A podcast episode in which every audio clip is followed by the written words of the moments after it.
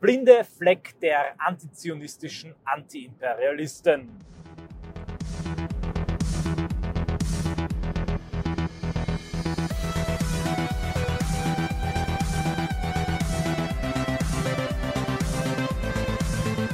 Servus Leute, liebe Grüße aus Österreich. Ich fahre gerade in der späten Nacht nach Hause von der Kulturfestung und will noch eine Audioanalyse aufnehmen zu einem geopolitischen Thema, allerdings eher einem Emergenzphänomen, einer Auswirkung dieses geopolitischen Konflikts auf die westlichen politischen Lager. Den rechten Antizionismus habe ich ja argumentativ bereits gegeißelt. Bis jetzt, wie gesagt, keine überzeugende Erwiderung.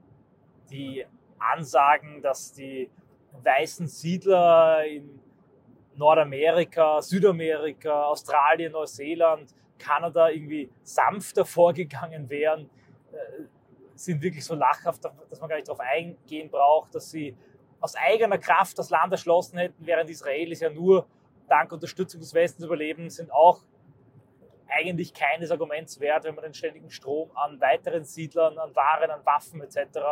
an die Kolonien bedenkt. Kurz, mit dem rechten Antizionismus habe ich argumentativ bereits abgerechnet. Jetzt kommen wir aber zum linken antiimperialistischen Antizionismus. Ich beobachte ganz genau, wie sich alle verhalten. Fridays for Future ist ja gespalten. Das ist gut so. Durch die linke äh, Szene zieht sich ein Riss. Ein Malcolm Ohanwe wird gefeuert. Ein Hasnain Kasnain ähm, erklärt sich strikt Israel solidarisch. Eine Schwachschwan Schwebli erkennt ihre palästinensischen Wurzeln wieder und sagt, ich bin eine Palästinenserin interessant wäre, aber sagt, sie ist keine echte Deutsche oder eine Deutsche mit geteilter Loyalität oder nicht eine Deutsche wie Einheimische, der wird von ihr als völkische Rassist diffamiert. Interessant, interessant, aber kennt man ja. Und es gibt eine gewisse Argumentationslinie der anti-imperialistischen Antizionisten, zu denen offenbar auch Greta Thunberg gehört, die gerade von der sich gerade die deutsche Fridays for Future Bewegung distanziert. Herrlich, wie sich alles zerlegt. Ich schaue mir den YouTube-Kanal an, die Argumentationslinie lautet circa wie folgt. Israel, das ist unsere Kolonie. Wir sind die bösen, weißen, westlichen Kapitalisten und Israel passt uns in den geopolitischen Kram. Und äh, wir sehen gerade zu, wie Israel einen Völkermord begeht mit Rückendeckung der Vereinigten Staaten von Amerika. Wir sollten eigentlich die braune Welt, den globalen Süden dabei unterstützen, dass er diese letzte weiße Siedler-Kolonialherrschaft abschüttelt. Sie sind also Israel in einer Tradition mit der Kolonialisierung von Haiti, Südafrika, Algerien und was die Hamas tut, als einen anti-weißen, antikolonialistischen Befreiungskampf. Hier wird allerdings von den antiimperialistischen Antizionisten eines unterschlagen. Ihnen ist wichtig, dass sie keine Antisemiten sind. Wichtig, dass sie niemals die ethnisch-identitäre Frage stellen. Sie verweisen stets darauf, dass ja auch sehr, sehr viele Juden unter ihnen seien. Von ähm, Finkelstein bis Zuckermann gibt es sehr viele äh, jüdischstämmige oder äh, jüdischgläubige Antizionisten. Ja, das stimmt. Aber es ist doch eine interessante Frage, warum alle, alle kolonialen weißen europäischen Gebilde, Staaten und Strukturen zerfallen sind, in ja, dem dritten Viertel meistens des 20. Jahrhunderts, einige haben sich länger gehalten, während ein bestimmte angeblich weiße westliche Kolonie sich gehalten hat, nämlich Israel. Und wenn man genauer hinblickt, merkt man, dass so weiß und westlich diese Kolonie gar nicht ist.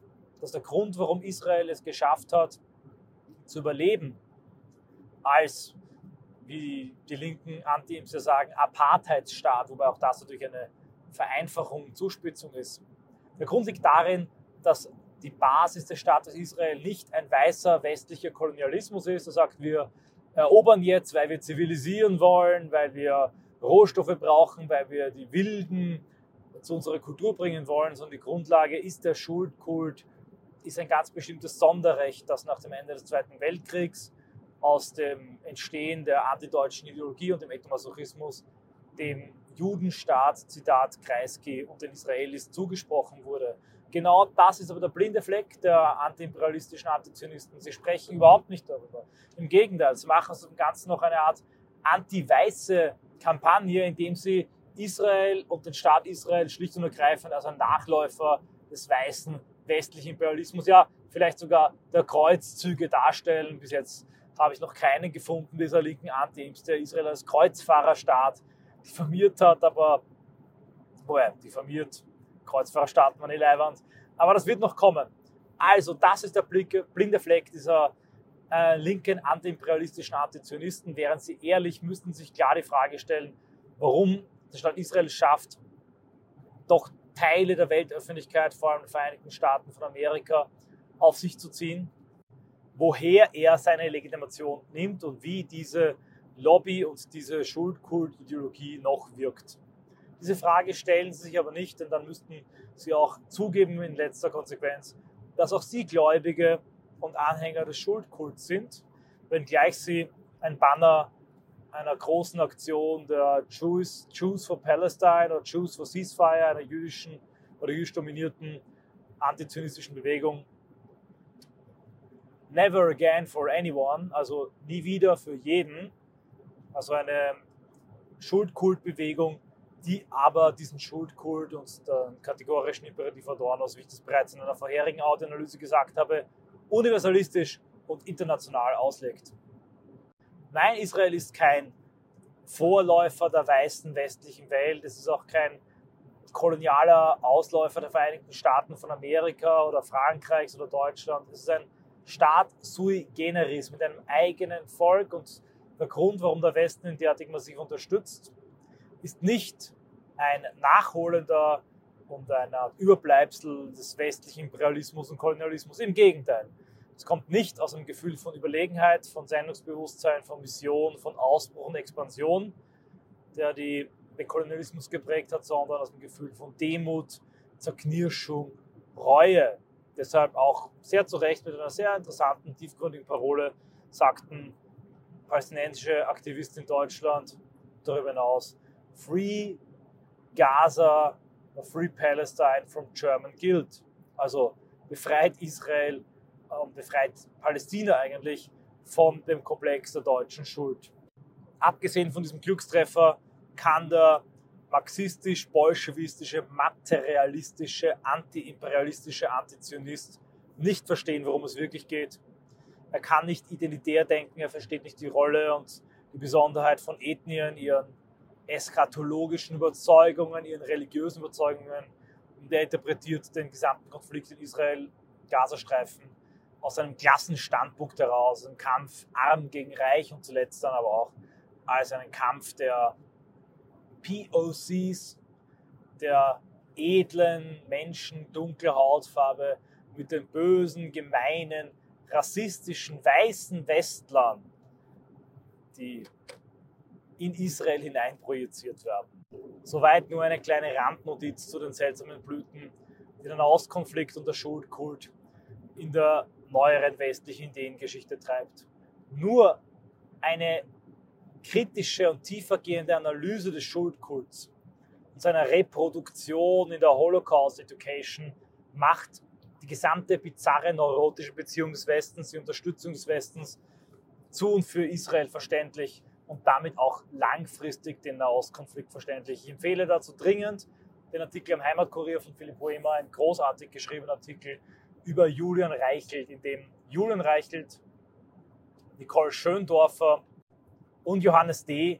von der Hammerbande als drei deutsche, deutschsprachige Schicksale, drei Seelen, die in der Holocaust Education gebrochen wurden, beschrieben werden. Der Reichelt entwickelte sich daraus ein radikaler Philosemitismus und Transatlantizismus.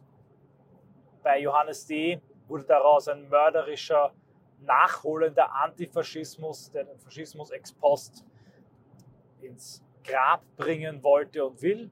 Und bei Frau Nicole Schöndorfer, eine Linke in Wien, ehemalige Zukunftshoffnung des streitbaren Feminismus, mittlerweile mit Palituch und Kopftuch demonstrierend auf Hamas-Demos und tatsächlich auch wirklich den Hamas-Terror auch unterstützend. Auch bei ihr wirkt sich der Schuldkult auf eine bizarre Art und Weise aus. Sie legt ihn nur anders aus und auch sie kämpft für das ewige Nie wieder. Der Imperativ von Theodor W. Adorno beherrscht als ein Dogma die Welt, als wäre er das oberste Gebot einer geheimen und dubiosen Theokratie. Selten wird sie sichtbar, aber selten wurde sie sichtbarer als heute.